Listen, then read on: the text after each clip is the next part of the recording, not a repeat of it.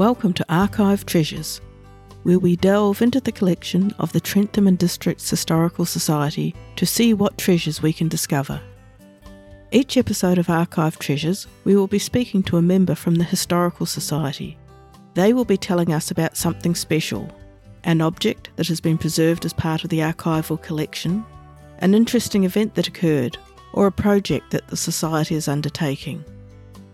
Archive Treasures is produced on Dja Wurrung country. We acknowledge and pay respects to the traditional owners, and we would also like to extend our respects to their elders, both past and present.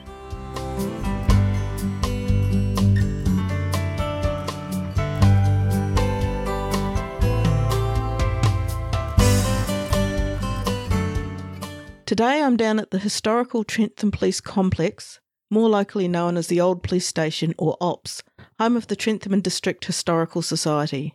With me is Sue Worthington, who is curator at the Society.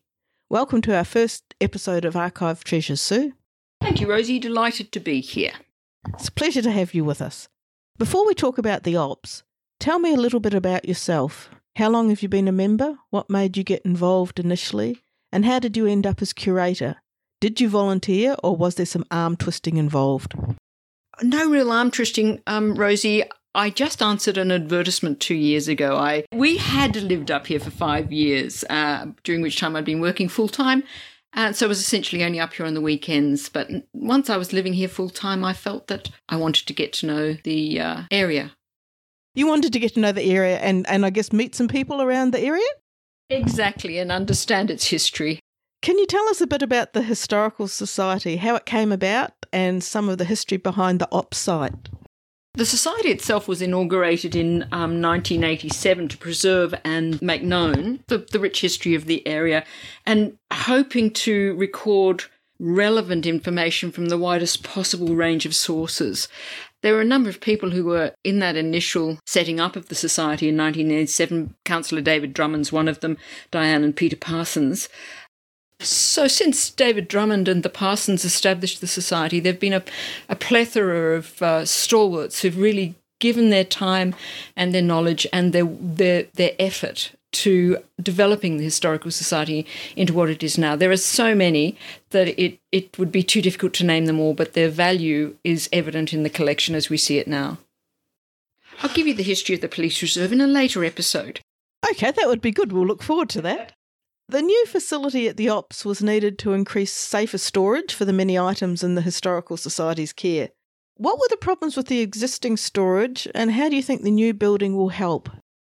Look, lack of space has been a, a major issue. Um, the collection has grown from humble beginnings, and by definition, items that we are gathering, like maps, need larger custom built storage spaces that we simply don't have the reality is that we are our current office is the old garage, and, and some of our artifacts are stored in the old police station itself, a container, perhaps the tack room of the of the stables, etc., etc. I mean, there is concern, genuine concern about weatherproofing and bushfire protection of these um, documents and artifacts, and uh, the care by previous curators has been phenomenal of all of these things. But there is clearly a limit to to the storage facility. So would it be fair to say that the buildings would really, which are lovely buildings, were um, they were part of the police complex. They weren't really built for storage of archival material. And I read recently that Maryborough lost a lot of their stuff in a bushfire and Black Saturday, was it? It was Marysville, and, and that indeed was one of the impetus for us to start looking at far more bushfire proof material. Um, it was also impetus for us to try and get our collection up onto some sort of um, digital or electronic um, database because they lost their entire history, and we would uh, hate that to happen to any of the uh, things that are under our protection. Now, it's interesting. You mentioned that getting stuff up online onto the cloud or Google Drive. When, when, did that really kick off? Because that's quite a big project, isn't it? Getting a lot up online and, and having it in safe storage. There's a wonderful project by the Victorian Historical Society called Victorian Collections of trying to get local history societies' collections up online. The Historical Society has been looking at that for several years before I arrived on the scene, and that was one of their major concerns was to ensure that there was some sort of cloud facility, not just for the database, but for the catalogue of what, what is in our collection, but of photographs, uh, information, documentation, duplication of documents and photographs and what have you, having it up there for access by the community. So once I became curator, this was one of the things that I was most concerned about because our database has very limited access. Only one person seems to be able to access it at a time. And so one of my greatest concerns is ensuring our catalogue is accessible at least to the committee. And consequently, we have been engaged in at least trying to get whatever electronic material we have up on a cloud Google Drive at the moment. But uh, whether we can get our database up on something, some sort of shared cloud facility, we will have to see into the future. This is definitely one my biggest challenge at the moment.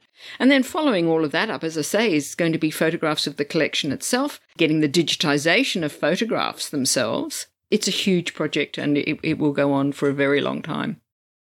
Jobs for life by the sound of it. Exactly. Are you looking for more volunteers? We're always looking for volunteers. In the last year or so, we've found some really invaluable people who've got a real understanding of the value of digitization and valuable people.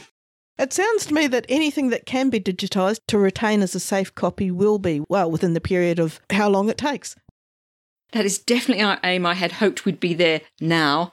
But uh, look, I, I, can see that it, it's going to be an ongoing challenge. And people with this sort of electronic know how and again, when you think about the digitization that we have to take on, it's not just of photographs, it's of tapes and CDs and the, these sorts of historic, which are now historic artifacts in, the, in their own right, which contain so much information of, of such vital importance to the community that that itself is a project in itself. So, yes, always looking for volunteers, especially people who have this sort of specialist knowledge. And I think the, the other thing that we'd really love to have would be somebody who understood maps and had a real knowledge of maps so that we can understand how we're storing them and in many ways what information the maps that we have are giving us. So lots of scope.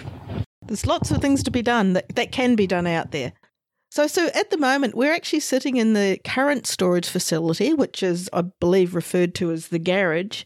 Once this is vacated, which will be a big effort because we've got we've got photocopiers, we've got printers, we've got a bit of heating, clock on the wall, shelves, huge compactus, lots of information in it. Is are there plans for this building to be used as a display space or mm. part of the ops? Ideally, this would be a great opportunity for us to display some of our uh, material for people to enjoy when the old police station is open on those weekends in the summer. Perhaps changing exhibitions or perhaps a, a permanent exhibition. We haven't really um, nutted out the detail on that, but I think it's a great opportunity for us to put some of our material on display. What are some of the special or more unusual items in the collection that you've come across? Possibly one of the most important, in many ways, one of the most important items are the various Trewhella jacks that we've got because they do reflect, they do relate so directly with most important, not only most important family, but a most important industry that has had such an impact on our the town's history. And I look forward to a future podcast on the Trewhellas themselves. They were a pretty major part in establishing Trentham and making it what it is today, one of the major industries. Where do you see the Historical Society heading in the next few years? We've talked about digitisation. What do you think may be some of the other challenges or opportunities that may lie in the future? I think the internet, I think the clouds, the digitization, I think that's that's all just so important for any historical society into the future and for disseminating community historical information that's so important to the understanding of, of a town that you're living in. So Lots of other initiatives have been undertaken by the Historical Society recently, and they've embarked on social media and podcasting and websites and those sorts of things. But we'd also like to expand that physical experience of our history, and there are other projects underway, like the Take a Walk project, where there are wonderful historic photographs in some of the buildings along the main street of Trentham, which enable people who are visiting Trentham to actually immerse themselves in our history and get some sort of taste of where we came from. So, lots of projects really. We are very lucky in that we are a destination that people enjoy visiting on the weekend, and we hope that this will continue once COVID is out of the way that people will come up here for their little taste of the little slice of history. And we are hoping that we're going to be able to enhance that historical experience for them by providing them with trails to walk around the town that gives them some sort of context and information and will enable them to enjoy the experience of being here even more.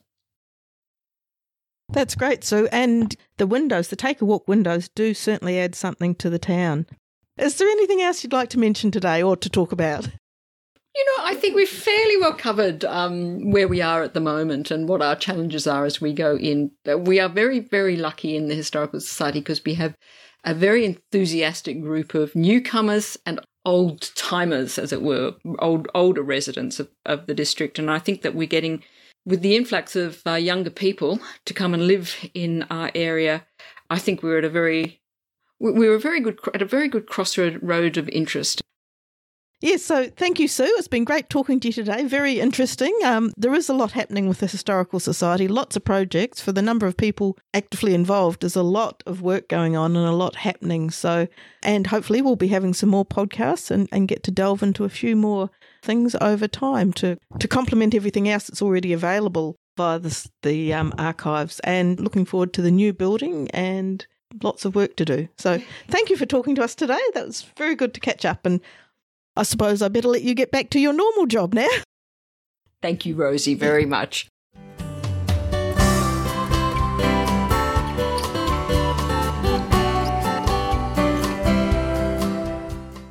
You have been listening to Stories from Within the Archives. I'm Rosie Hill, and this is Archive Treasures. If you would like to hear further episodes, you can find our podcasts on our website on Apple Podcasts, Google Podcasts, and the Podbean app.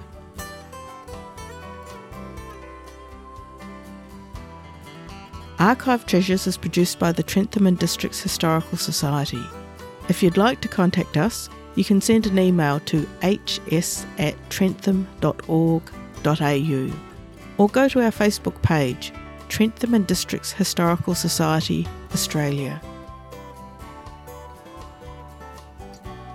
We would also like to thank the Community Bank, Trentham Districts, for their significant financial contribution to the Archival Storage Centre project.